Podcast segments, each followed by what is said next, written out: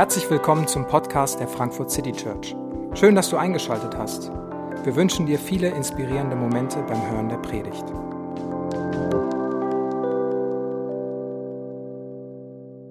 Hallo, guten Abend. Mein Name ist David und ich freue mich, dass wir hier heute zusammen sind zu diesem Text und dem Titel Rückfall in alte Muster. Äh, hattest du vielleicht in dieser Woche einen Moment, wo du dir gedacht hast, ah, morgen wird alles anders. Oder nächste Woche mache ich alles anders, wo du dir was vornimmst, äh, was anders werden sollte. Oder dass du etwas hattest, wo du dir dachtest, ah Mann, schon wieder, schon wieder das Gleiche, was mir passiert ist. Ich hatte erst heute Morgen äh, ein Gespräch mit meiner Frau, die mich gefragt hat, ob ich denn nächste Woche mit der Predigt etwas früher fertig sein will und nicht Samstagabend so spät dran sitzen will. Ähm, eines meiner Muster, in die ich immer wieder falle, ist alles auf den letzten Drücker zu machen, aufzuschieben, soweit man nur aufschieben kann. In der Schule hat man sich immer vorgenommen, beim nächsten Mal fängt man ein bisschen früher an zu lernen, ging dann im Studium genauso weiter. Nächstes Semester wird alles anders, da lerne ich während des Semesters und da muss ich am Ende nicht so viel auf einmal lernen. Mit Bachelor- und Masterarbeiten fange ich sowieso viel früher an als beim letzten Mal. Äh, und irgendwie zieht sich das in meinem Leben so durch. Vielleicht gibt es bei dir ganz andere äh, Dinge, ganz andere Themen. Vielleicht bist du niemand, der aufschiebt, sondern jemand, der sagt, ich äh, sollte mal lieber aufschieben. Ich will mich nicht immer so reinstressen. Und nächste Woche stresse ich mich nicht so rein oder nächste Woche, da ist es mir mal ganz egal, was die anderen Leute denken. Und ich will mich nicht immer von Erwartungen und dem, was andere meinen, so beeinflussen lassen. Ich habe auch keine Lust mehr, mich die ganze Zeit zu vergleichen. Ich will damit auch aufhören. Ich will Nein sagen und Grenzen ziehen und, und mich trauen, was zu sagen, auch wenn ich nicht weiß, wie Leute reagieren. Oder vielleicht muss ich manchmal auch mehr die Klappe halten, weil ich immer meinen Mund aufmache und es mir, und morgen, morgen schaffe ich es mal, die Klappe zu halten. Keine Ahnung, ob du sowas kennst, ob du diese Gedanken hast, hey, was, äh, das ist schon wieder passiert und Mann, morgen soll alles anders werden. Aber es gibt da diese Muster in unserem Leben, die uns immer wieder einholen. Und genauso gibt es diese Muster bei diesem Volk und wir wollen in diese Thematik, mit dieser Geschichte heute so ein bisschen eintauchen und der, der Frage nachgehen, warum das denn so ist und ob es da was zu tun gibt, was wir oder Gott äh, tun kann, mitten in all dem, was wir da im Alltag an diesen Stellen ähm, erleben wenn man in dem Buch, zweiten Buch Mose, dem Buch Exodus, ähm, liest, dann hat man äh, bis zu diesem Kapitel, das ist Kapitel 3, 32, schon 31 vorher, gelesen. Es ist die Geschichte, wie Gott äh, das Volk Israel aus Ägypten befreit in einem großen Kampf gegen den Pharao mit Plagen. Und am Ende ist Gott siegreich und führt sein Volk hinaus in die Freiheit. Dieses Volk ist oft sehr misstrauisch und murrisch und sehr ungeduldig. Äh, aber Gott geht ganz wundersam und geduldig auf sie ein und versorgt sie mit Nahrung und mit Wasser und geht zu ihnen und sagt, hey, ich möchte, dass ihr mein Volk werdet. Mein Volk ganz allein. Ich will euer Gott sein. Wir beide, wir gehören ab jetzt zusammen. Und ich tue alles für euch und ihr sollt mich alleine anbeten. Und sie schließen einen Bund miteinander und geben sich dieses Versprechen, dass sie ab jetzt zusammengehören. Und während Mose auf, dem, auf, dem auf einem Berg oben ist, ungefähr 30 Tage ist er jetzt weg, vielleicht 40 Tage, ähm, und sich von Gott noch Instruktionen geben lässt, wie dieser Bund aussehen soll, an welche Regeln da äh, gedacht werden sollte und was damit alles gemeint ist. Währenddessen ereignet sich diese Geschichte am Fuß des Berges, die wir gerade gehört haben. Und das Volk beginnt in seine alten, ungeduldigen und misstrauischen Muster zurückzufallen. Als Mose so lange Zeit nicht vom Berg herabkam, versammelten sich die Israeliten bei Aaron und forderten ihn auf, los, mach uns Götterfiguren. Sie sollen uns voranziehen und den Weg zeigen, wer weiß, was diesem Mose zugestoßen ist, der uns aus Ägypten herausgeführt hat. Sie sind ungeduldig, sie wissen nicht genau, was Sache ist, sie sind unklar und auf einmal beginnen sie Zweifel zu entwickeln. Zweifel an Gott, Zweifel an diesem Mose und Zweifel an allem, was bisher war.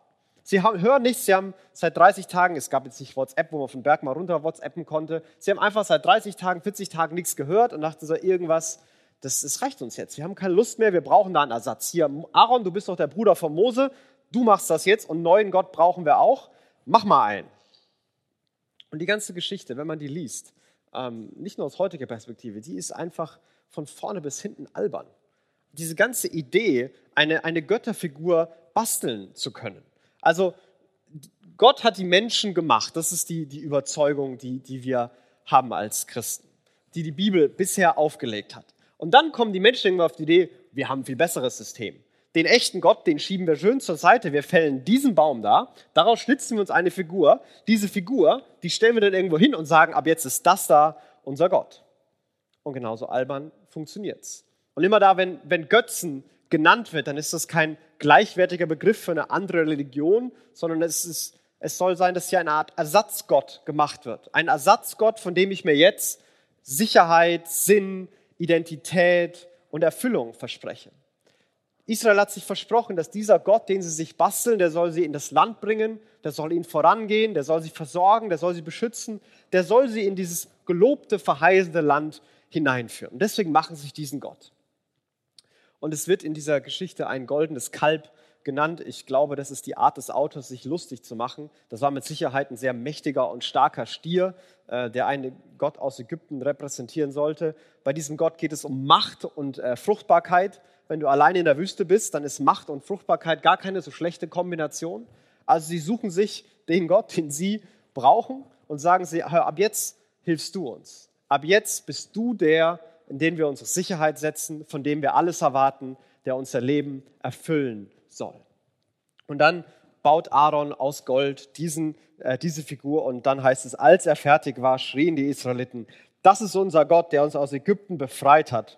Und daraufhin errichtete Aaron einen Altar vor der Götterfigur und ließ bekannt geben, morgen feiern wir ein Fest zu Ehren des Herrn. Hier kommt immer noch der Name ihres alten Gottes vor, der Name Herr, Jahwe, äh, steht hier, denn sie sind jetzt nicht komplett böse geworden, sie haben einfach nur sich einen anderen Gott gesucht. Aber wenn man dieses, dieses Text, diesen Text liest und sieht, dann merkt man relativ schnell, dass das, das Kalb, dieser, dieser Stier, den man da sieht, der ist gar nicht das eigentliche Problem. Das eigentliche Problem ist ihr, ihr Herz, ihr verkehrtes Herz hinter all dem. Das Problem ist nicht, dass sie sich einen Stier gemacht haben, sondern warum sie sich diesen Stier gemacht haben. Und Theologen unterscheiden, ähm, dass es zwei, zwei Ebenen gibt von, von diesen Ersatzgöttern, Dinge, von denen wir uns Sicherheit, Erfüllung, Identität versprechen. Und da gibt es eine ganz oberflächliche, sichtbare Ebene, eine Ebene, die wie diese, diese goldene Kalbebene ist. Wir haben keine Götterfiguren, wir haben keine goldenen Kälber in unseren Wohnungen stehen, vor denen wir uns verbeugen. Wenn du das hast, dann Sag's keinem, das ist besser, äh, glaube ich, für dein Image. Ähm, ich glaube aber nicht, dass wir das haben. Das, das machen wir nicht. Wir haben andere Dinge, von denen wir uns das erwarten.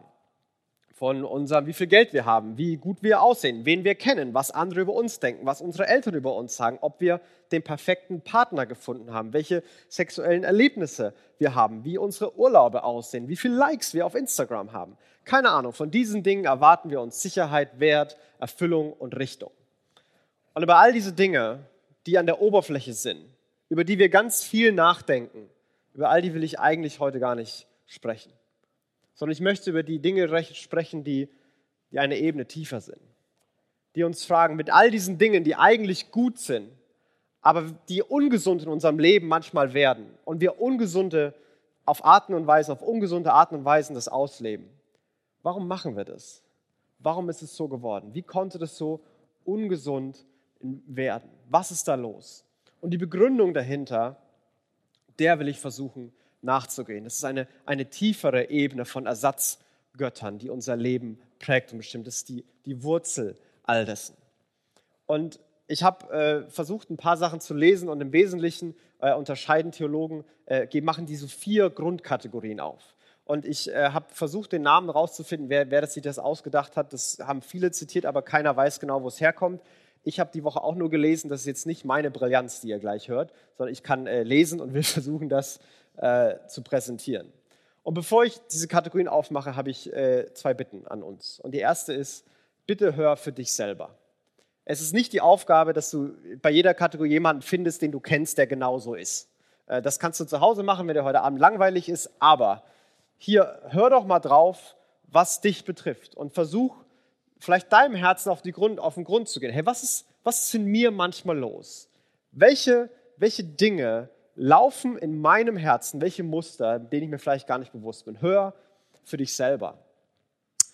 Wenn du jemanden dabei hast, einen Kumpel, eine Freundin, deinen Partner und du merkst so, oh, das könnte auf ihn dann den hier, ich würde davon abraten, äh, das äh, zu machen. Das äh, kann auch anders ausgehen, als wie du dir das vielleicht versprichst. Und das Zweite ist, nur weil ich hier Kategorien aufmache, heißt das nicht, dass diese Kategorien uns definieren oder streng getrennt sind. Die sollen eine Hilfe sein. Die sollen uns helfen, äh, Perspektive und Sprache zu entwickeln, dass wir darüber reden können und verstehen können, was los ist. Fast keiner, glaube ich, ist nur in einer Kategorie ganz klar. Und ich werde auch versuchen, die ein bisschen extremer zu zeichnen, dass man versteht, worum es geht. Also es geht eher um Tendenzen als um, ah, genau so ist es. Das sind meine Vorbemerkungen. Und wenn man diese vier Grundkategorien aufmacht, dann sind das äh, vier Dinge. Und zwar ist das äh, Anerkennung, Kontrolle, Gemütlichkeit und Macht.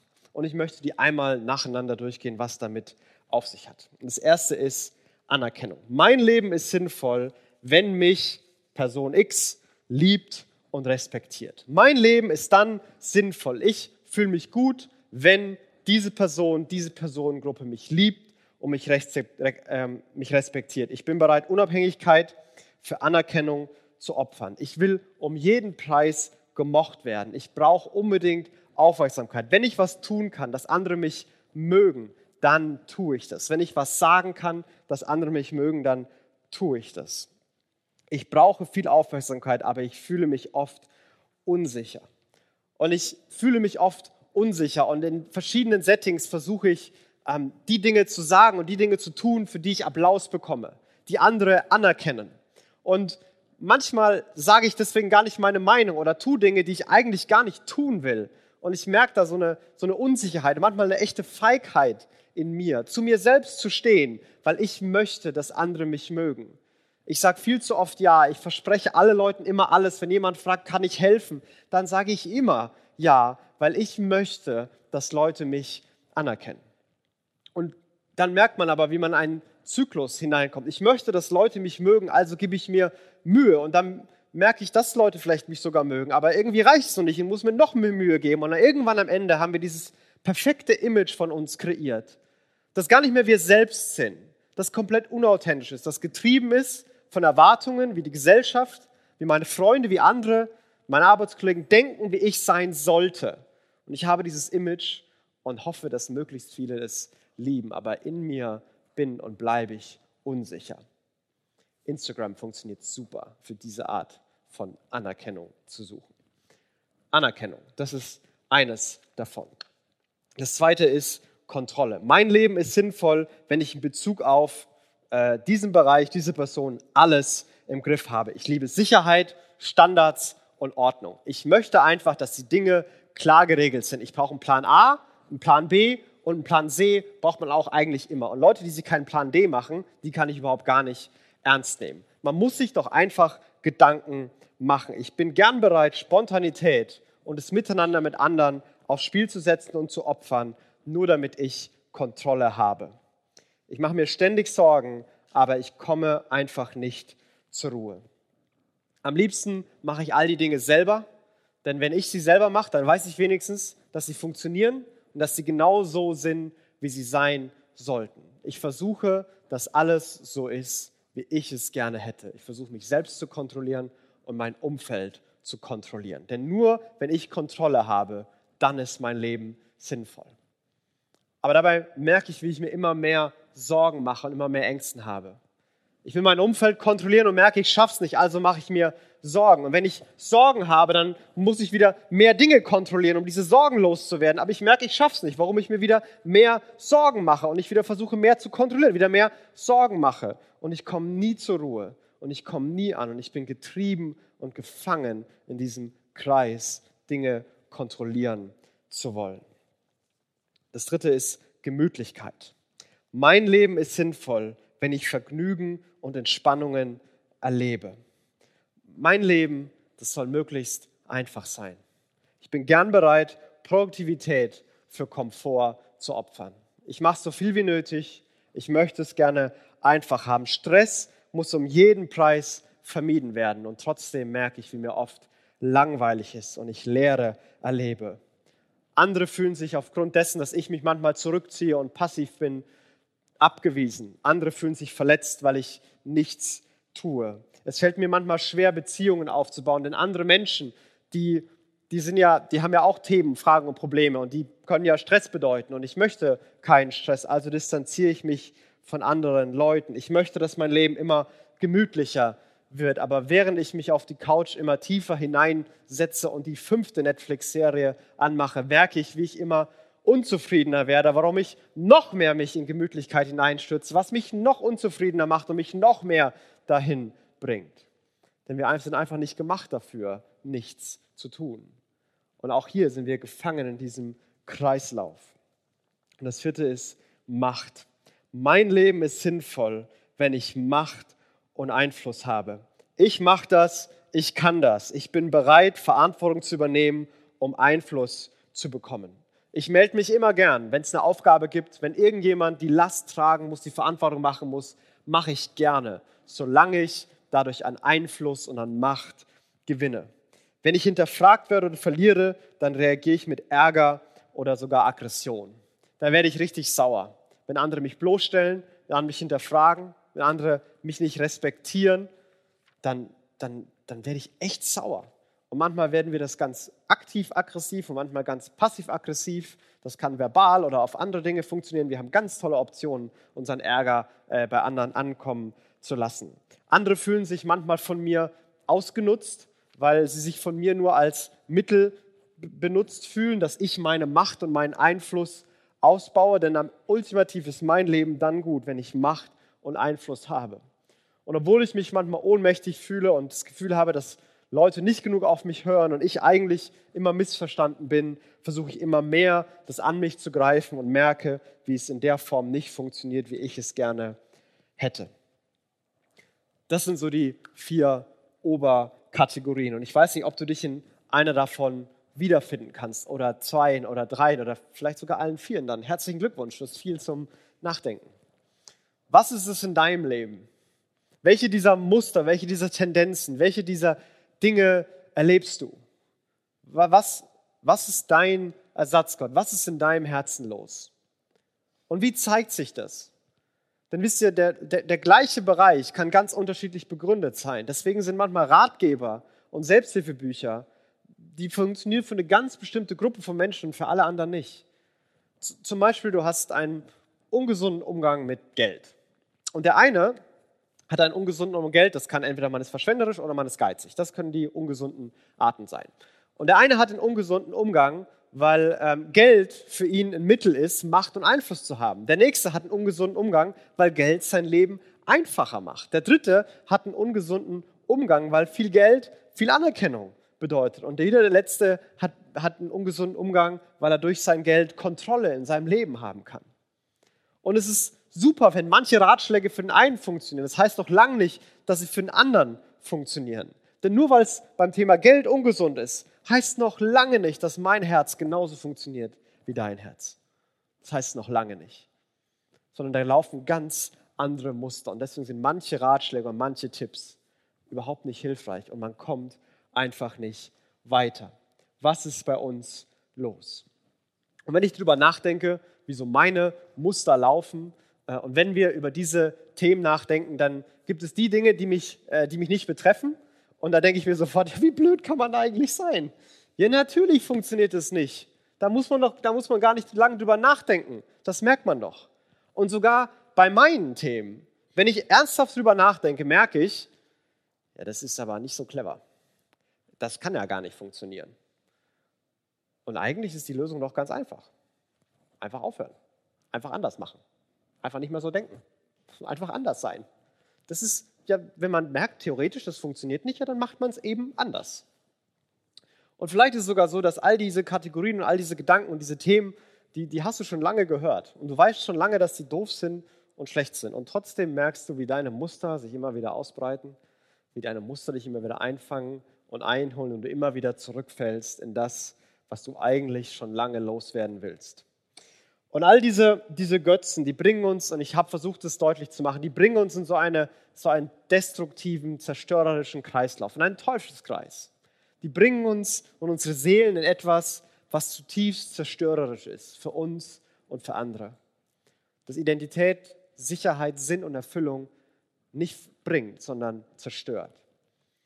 Und ich glaube, warum wir die nicht so einfach loswerden, warum das so tief sitzt, warum das die, die grundlegendste Ebene in unseren Herzen ist, ist, weil ich glaube, dass es ein, nicht ein Problem von unserem Kopf, sondern das ist ein, ein zutiefst spirituelles Problem. Das ist ein Problem unserer Herzen. Und deswegen reden wir auch in der, in der Kirche darüber. Deswegen spricht die Bibel immer wieder von Götzen und Ersatzgöttern. Und deswegen ist auch hier, nachdem diese ganze Story mit dem Volk läuft, wird auf einmal Gott aktiv und Gott involviert. Und Gott zeigt dieses Hauptproblem von all dem auf, das viel mehr ist, als dass es nicht funktioniert. Da sprach der Herr zu Mose, steig schnell hinab, denn dein Volk, das du aus Ägypten herausgeführt hast, hat große Schuld auf sich geladen. Wie schnell haben sie sich von meinen Geboten abgewendet. Sie haben sich ein goldenes Kalb gegossen. Sie sind vor ihm niedergefallen und haben ihm Opfer dargebracht und gerufen. Das ist unser Gott, der aus uns Ägypten befreit hat. Man merkt hier schon leicht, man merkt hier, dass Gott schon leicht angepisst ist. Also stell dich ab, denn dein Volk, das du aus Ägypten hinausgeführt hast, also nicht mehr mein Volk und ich habe die geführt, nee, dein Volk, die du gemacht hast, wie wenn die Eltern sagen, guck mal, was dein Sohn für eine Note in Mathe geschrieben hat. Das war nie eine Eins. Ähm, guck mal, was dein Volk wieder gemacht hat. Und es hat große Schuld auf sich geladen. Und dann benennt er das, wie schnell haben sie sich von meinen Geboten abgewendet. Sie haben sich dieses Kalb gegossen und sind niedergefallen. Das Volk Gottes bricht die Treue, statt die eigenen Versprechen zu halten. Kurz vorher haben sie doch diesen hochheiligen Bund geschlossen und versprochen, dass sie keinen anderen Gott haben werden, komme was wolle.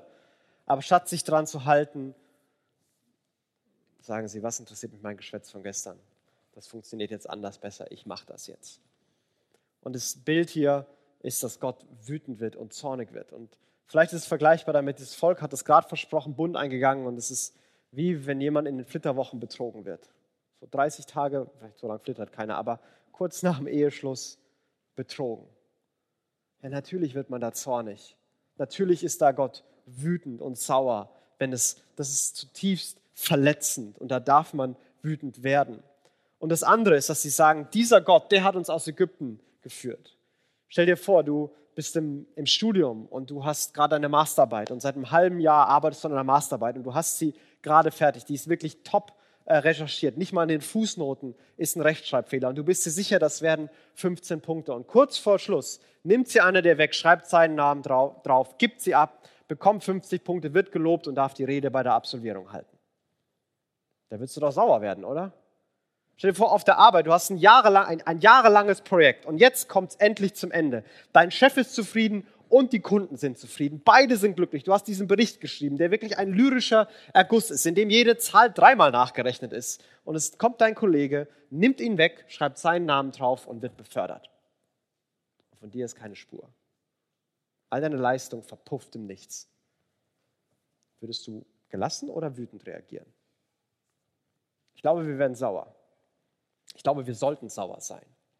Und genauso ist es Gott hier, der, der betrogen wird, dem Treue gebrochen wird und er wird wütend und er ist zornig. Dem die Ehre, der, die Anerkennung geraubt wird, die er, für das, was er getan hat und er wird zornig. Gott reagiert auf das, was hier passiert, mit Zorn, mit verständlichem, gerechten Zorn. Und Gott ist in dieser Geschichte unfassbar emotional. Er ist erschreckend emotional. Und vielleicht fragt man sich, Gott, was hat es denn alles mit dir zu tun? Warum betrifft dich das denn so so persönlich. Er, er, er sagt, Mose, geh mir aus dem Weg, in meinem Zorn will ich die jetzt alle platt machen. Warum, warum ist denn Gott so emotional und so persönlich betroffen und verletzt? Und vor allem, wieso sollte das von, von uns sein? Aber all diese, diese tiefen Muster, die sind, die sind Anklagen und die sind Zweifel an Gottes Charakter. Gott ist schön, dass du die Welt gemacht hast und gedacht hast, aber ich habe da ein paar Besserungsvorschläge, wie das eigentlich laufen sollte. Du hast da ein paar Dinge übersehen. Gib mal mir das Ruder in die Hand. Ich kontrolliere ab jetzt alles und du setzt dich mal hin. Das zwei Minus. So, ich, ich mache das. Ich kann das. Ich kontrolliere das jetzt selber. Gott, du hast die Welt viel zu stressig geschaffen und viel zu viel Verantwortung. Man sollte einfach entspannter sein. Ich setze mich jetzt hier auf die Couch und ich bleibe jetzt hier. Du kannst dich gern zu mir setzen, Gott, dann erkläre ich das mal, wie das funktioniert. Aber du hast anscheinend keine Ahnung und weißt nicht, wie das läuft. Gott, es ist ja toll, dass du mich mit Würde ausgestattet hast und denkst, ich bin dieses wunderbare Wesen. Aber ganz ehrlich, ist mir egal. So, der, der, der Max Mustermann, der, der muss nur einmal lächeln und dann bin ich jemand, dann bin ich wirklich wertvoll. Mein Chef muss nur einmal Danke sagen und dann habe ich es geschafft und bin endlich jemand und bin angekommen. Gott, es ist schön, dass du den ganzen Einfluss und die ganze Macht haben willst, aber weißt du was? Ich will das eigentlich haben. Ich kann das besser als du. Ich weiß das sowieso genauer. Und all diese Muster sind, die rauben Gott die Ehre, die, die klagen ihn an, die zweifeln an seinem Charakter und die brechen die Treue zu ihm. Und Gott ist zornig. Und, und da gibt es ein, ein spirituelles Problem. Und deswegen kommen wir da auch nicht so einfach raus. Deswegen können wir uns nicht am eigenen Schopf aus unseren eigenen Mustern rausziehen. Obwohl die Theorie doch so einfach ist, weil es viel tiefer geht und weil es diese Ebene gibt. Und was wir brauchen, ist genau das Gleiche, was das Volk hier gebraucht hat und was das Volk erlebt, nämlich einen Vermittler. Und Mose tritt in dieser Geschichte, in, in, in diesem ganzen Kapitel, wirklich wie ein großartiger Vermittler zwischen Gott und Volk auf und erinnert ganz stark an das, was Jesus später für uns tut. Und Mose hält eine längere Rede an Gott, die sich im Kern um die Frage dreht, warum willst du das Volk jetzt im Zorn vernichten? Herr Gott, warum willst du sie im Zorn vernichten? Und Moses Rede ähm, sagt nie, hey, die, die hatten es gerade schwer, die hatten einen schlechten Tag, die hatten eine schwere Kindheit, die haben es nicht so gemeint. Mose ist überhaupt nicht dabei, irgendwas zu relativieren, sondern er beginnt daran, Gott an seinen Charakter und seine Versprechen zu erinnern. Und er sagt, hey Gott, du hast sie doch aus Ägypten rausgeführt. Und dir ist deine Ehre wichtig, kann ich total verstehen. Aber was glaubst du denn, was diese Ägypter alle sagen würden, wenn die rausbekommen, dass du jetzt das ganze Volk erst gerettet hast und dann in der Wüste platt gemacht hast? Die werden doch denken, was ist denn das für ein blöder Gott? Die werden doch alle Anerkennung, da wird doch keiner jubeln und keiner klatschen. Dein Volk ist tot und die anderen werden denken, ja, der ist aber blöd. Was, was, Gott, willst du sie wirklich vernichten? Was ist denn mit deiner Ehre? Und es scheint Gott zu überzeugen. Gott hätte die Welt einfach mit einem Blitz. Das wäre viel einfacher. Stattdessen sich in dieses Chaos hineinzubegeben, dieses Chaos versuchen zu entheddern, zu erlösen, zu verändern, neu und schön zu machen, das ist viel schwerer. Und Gott entscheidet sich dafür, weil er retten will und nicht auf dem halben Weg aufgibt. Und er bleibt dran, lässt sich überzeugen. Und das zweite Argument, was Mose vorbringt, ist, hey Gott, du hast doch damals Abraham und Isaac und Jakob versprochen, dass ihre Nachkommen in dieses Land kommen werden. Das sind doch die Leute. Und ja, die haben ihr Versprechen gebrochen. Aber nur weil die ihr Versprechen brechen, Gott, heißt es, dass du auch deins brichst? Bist du wirklich jemand, der seine Versprechen bricht, nur weil andere ihre Versprechen brechen? Ich dachte, du bist treu und du hältst deine Versprechen, ganz egal, was sie machen. Und auch das überzeugt Gott. Auch das lässt ihn von seinem Zorn zurückkommen. Denn Gott hält seine Versprechen, ganz egal, ob wir unsere Versprechen halten. Und Gott ist erstmal kurz beruhigt, ist noch nicht gelöst, aber jetzt kurz beruhigt. Und Mose geht wieder runter und sorgt da erstmal für Ordnung. Er hält ihnen die Rede, ob sie denn völlig den Verstand verloren haben, zerstört diesen Gott, löst ihn in Wasser auf, lässt ihn das trinken. Ein paar Leuten gefällt es gar nicht und es entsteht eine Art Bürgerkrieg unter denen und die Seite von Mose gewinnt nach diesem Kampf. Und am Ende von dem sagt Mose so, jetzt müssen wir das nochmal endgültig lösen. Und die letzte Lösung, die wir brauchen, ist, wir brauchen Vergebung von Gott. Denn so lange bleibt dieses Problem im Raum und wir kommen nicht weiter. Mose geht wieder auf den Berg zu Gott und sagt, bitte vergib ihnen. Und Gott hält eine längere Rede und sagt am Ende, aber ich werde die Israeliten für ihre Schuld zur Rechenschaft ziehen, wenn der Zeitpunkt dazu gekommen ist. Mose bittet um Vergebung, statt zu relativieren. Und dann sagt Gott, nein, ich möchte Gerechtigkeit. Ich werde zu einem bestimmten Zeitpunkt sie zur Rechenschaft ziehen. Ich werde für Gerechtigkeit sorgen. Gott sagt Nein zu all dem, was Mose hier vorträgt und lässt sich nicht überzeugen. Er lässt sich nicht davon abbrechen. Und es zeigt, was Vergebung für eine unfassbar große Sache ist. Niemand hat ein Recht auf Vergebung. Vergebung ist groß und schwer. Und Gerechtigkeit ist im Raum und Gerechtigkeit muss getan werden. Aber zum Glück gibt es nicht nur Mose als unseren Vermittler, sondern es gibt Jesus, der noch ein viel größerer, viel besserer, der ein perfekter Vermittler ist. Jesus, der ähnliche Diskussion mit seinem Vater geführt hat. Er sagt, Gott, ich bin bereit. Ich möchte, dass du ihn vergibst. Und ich bin bereit, allen Zorn, alle Strafe auf mich zu nehmen. Ich erwarte gar nicht, dass du einfach sagst, Schwamm drüber war nicht so schlimm. Du bist zu Recht sauer. Aber du kannst es an mir auslassen, dafür lässt du sie in Ruhe. Und nichts anderes passiert am Kreuz, dass Jesus den kompletten Zorn in voller Wucht trägt und abbekommt. Und mitten in diesem Moment, mitten in dem Moment, wo er, der ganz unschuldig war, allen Zorn abbekommt, sagt er, Vater, vergib ihn. Vater, vergib ihn. Ich trage den, damit du ihn vergibst. Und woher wissen wir, dass Gott diesmal Ja gesagt hat? Woher wissen wir, dass Gott diesmal wirklich vergeben hat? Naja, er hat Jesus aus dem Grab rausgeholt. Er hat Jesus auferstehen lassen. Das Grab ist leer. Er hat Jesus Opfer akzeptiert. Und dadurch ist klar, dass wir ein für alle Mal, für immer, unwiderruflich Vergebung bekommen haben. Es gibt einen Blankoscheck, auf dem unser Name steht, ganz egal, wie groß die Summe ist, ganz egal, wie viel wir getan haben oder noch tun werden, völlig egal, in welchem Bereich unsere Probleme und Schuld liegt. das ist alles schon lang getragen und bezahlt. Es ist unwiderruflich und für immer in Vergebung aufgelöst. Gott hat wirklich vergeben. All die Dinge, die in unserem Herzen laufen, all die Angriffe auf Gott, alles ist vergeben, weil Jesus den Zorn getragen hat, der im Raum stand. Aber so wie Mose nicht nur mit Gott geredet hat, Jesus nicht nur mit Gott geredet, sondern Jesus hat auch mit seinem Volk geredet. Das Kreuz steht nicht irgendwo im Himmel, weil er nur mit Gottes regeln wollte, sondern er ist auf die Erde gekommen, weil Jesus auch uns in ein neues Leben hineinrufen will. Und er will uns heraus aus unseren alten Mustern und hinein in ein neues Leben mit ihm rufen. Raus aus dem, was war. Raus aus diesen tiefen, ganz grundlegenden Wurzeln, die unserem Herz bestimmen. Hinein in ein Leben, das von Vertrauen und Glauben an ihn geprägt ist.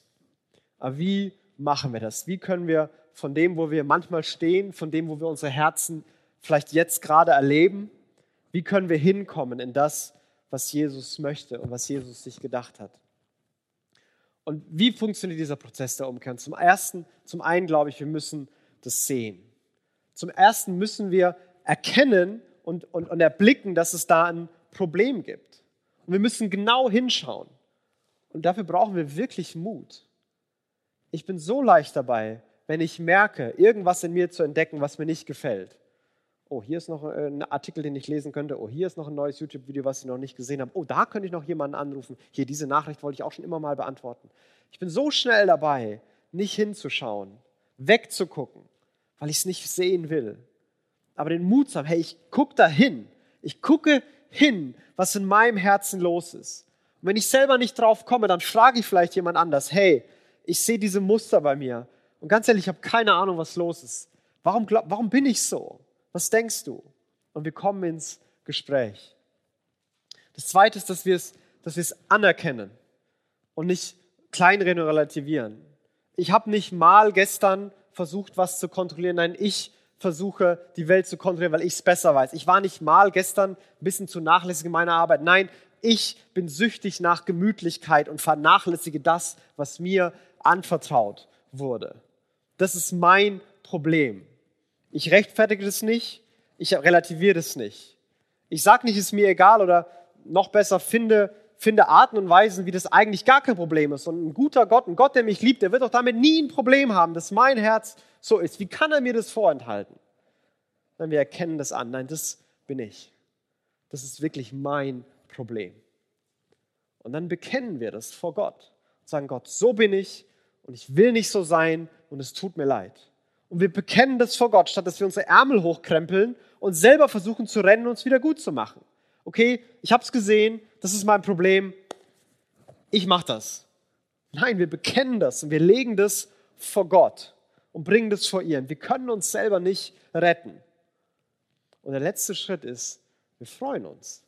Wir freuen uns darüber, dass Gott uns tatsächlich vergeben hat dass Gott uns tatsächlich annimmt und mit uns einen neuen Weg gehen will.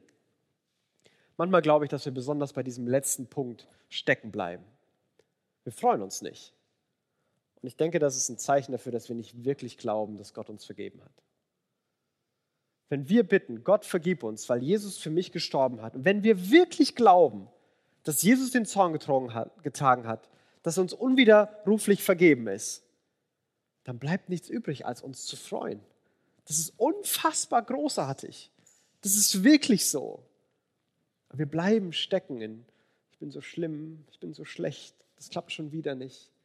Wisst ihr, diesen Prozess, den laufe ich, den laufe ich täglich mehrfach. Öfter, als ich bereit bin zuzugeben, wahrscheinlich. Mein Leben ist noch lange nicht so, dass ich das einmal gehört habe oder du heute eine Predigt hörst und zack, alles anders, nie wieder ein Problem. Wahrscheinlich können wir uns in zehn, zehn Jahren in dem Raum treffen und wir haben die gleichen Muster in unseren Herzen laufen. Aber wisst ihr, da jeden Tag zu, zu dran zu arbeiten, hinzuschauen, anzuerkennen, zu bekennen und sich zu freuen, dankbar zu sein, verändert uns. Ich bin ganz woanders, als ich vor zehn Jahren war. Und ich bin gespannt, wo wir in zehn Jahren sind, wenn wir uns auf diesen Weg machen. Jesus hat uns nicht gerettet, um uns dann hängen zu lassen. Der will mit uns diesen Weg gehen, hinein in neues Leben. Sehen, anerkennen, bekennen. Und dann freuen wir uns darüber, was er getan hat. Ich möchte ein Gebet sprechen. Jesus, ich bitte dich, dass du uns jetzt die Augen dafür öffnest, was in unseren Herzen los ist. Und Gott, du siehst die von uns, die gerade wirklich betrübt sind, die niedergeschlagen und zerstört sind, weil sie sich so, dessen so bewusst sind, was in ihrem Leben los ist, weil die Dunkelheit so groß ist und wir uns ja gerade echt schämen und hoffen, dass niemand merkt, was wir gerade denken, dass es nie jemand rausfindet, was bei uns los ist. Und ich bitte dich, dass du uns da an die Hand nimmst und einen Weg mit uns gehst und sagst, hey, für dich habe ich all das gemacht und ich habe dich lieb. Und du musst nicht da bleiben und du musst nicht frustriert sein. Du musst es auch nicht selber lösen. Glaub mir und komm zu mir. Gott, du siehst die von uns, die da gerade echt mit von sich, von ihrem eigenen Herzen auf Distanz gehen wollen. Da, wo wir sagen, nee, so bin ich nicht, das will ich nicht wahrhaben, das ist zu schrecklich, um hinzuschauen. Und ich bitte dich, dass du uns den Mut gibst, hinzuschauen. Bitte ich, dass du uns den Mut gibst, das anzuerkennen, wer wir wirklich sind. Dass wir wenigstens vor dir ehrlich werden. Und, und weil du schaust auf das, was ist. Und wir bitten dich, dass du uns hineinführst in, in Bekennen. Dass du all die von uns stoppst, die versuchen, sich selbst zu verändern, sich selbst zu verbessern, sich selbst neu und, und, und anders zu präsentieren. Hilf uns dir zu vertrauen. Und Gott, ich bete, dass du in unseren Herzen die Freude hochkommen lässt. Die Freude darüber, dass das, was du getan hast, unfassbar genial ist. Dass dieses tiefe Problem mit dir zu lösen ist. Das, was wir nicht können, dass du es kannst. Hilf uns, dass wir uns freuen können über das, was du für uns getan hast. Mitten in dem, was wir gerade fühlen und mitten in dem, wie wir gerade sind. Jesus, wir beten, dass du uns jetzt und hier begegnest.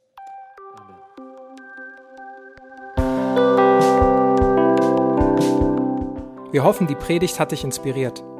Wenn du uns kennenlernen möchtest, dann schau einfach mal auf unsere Homepage www.frankfurtcitychurch.de oder besuche uns in unseren Gottesdiensten. Bis dann!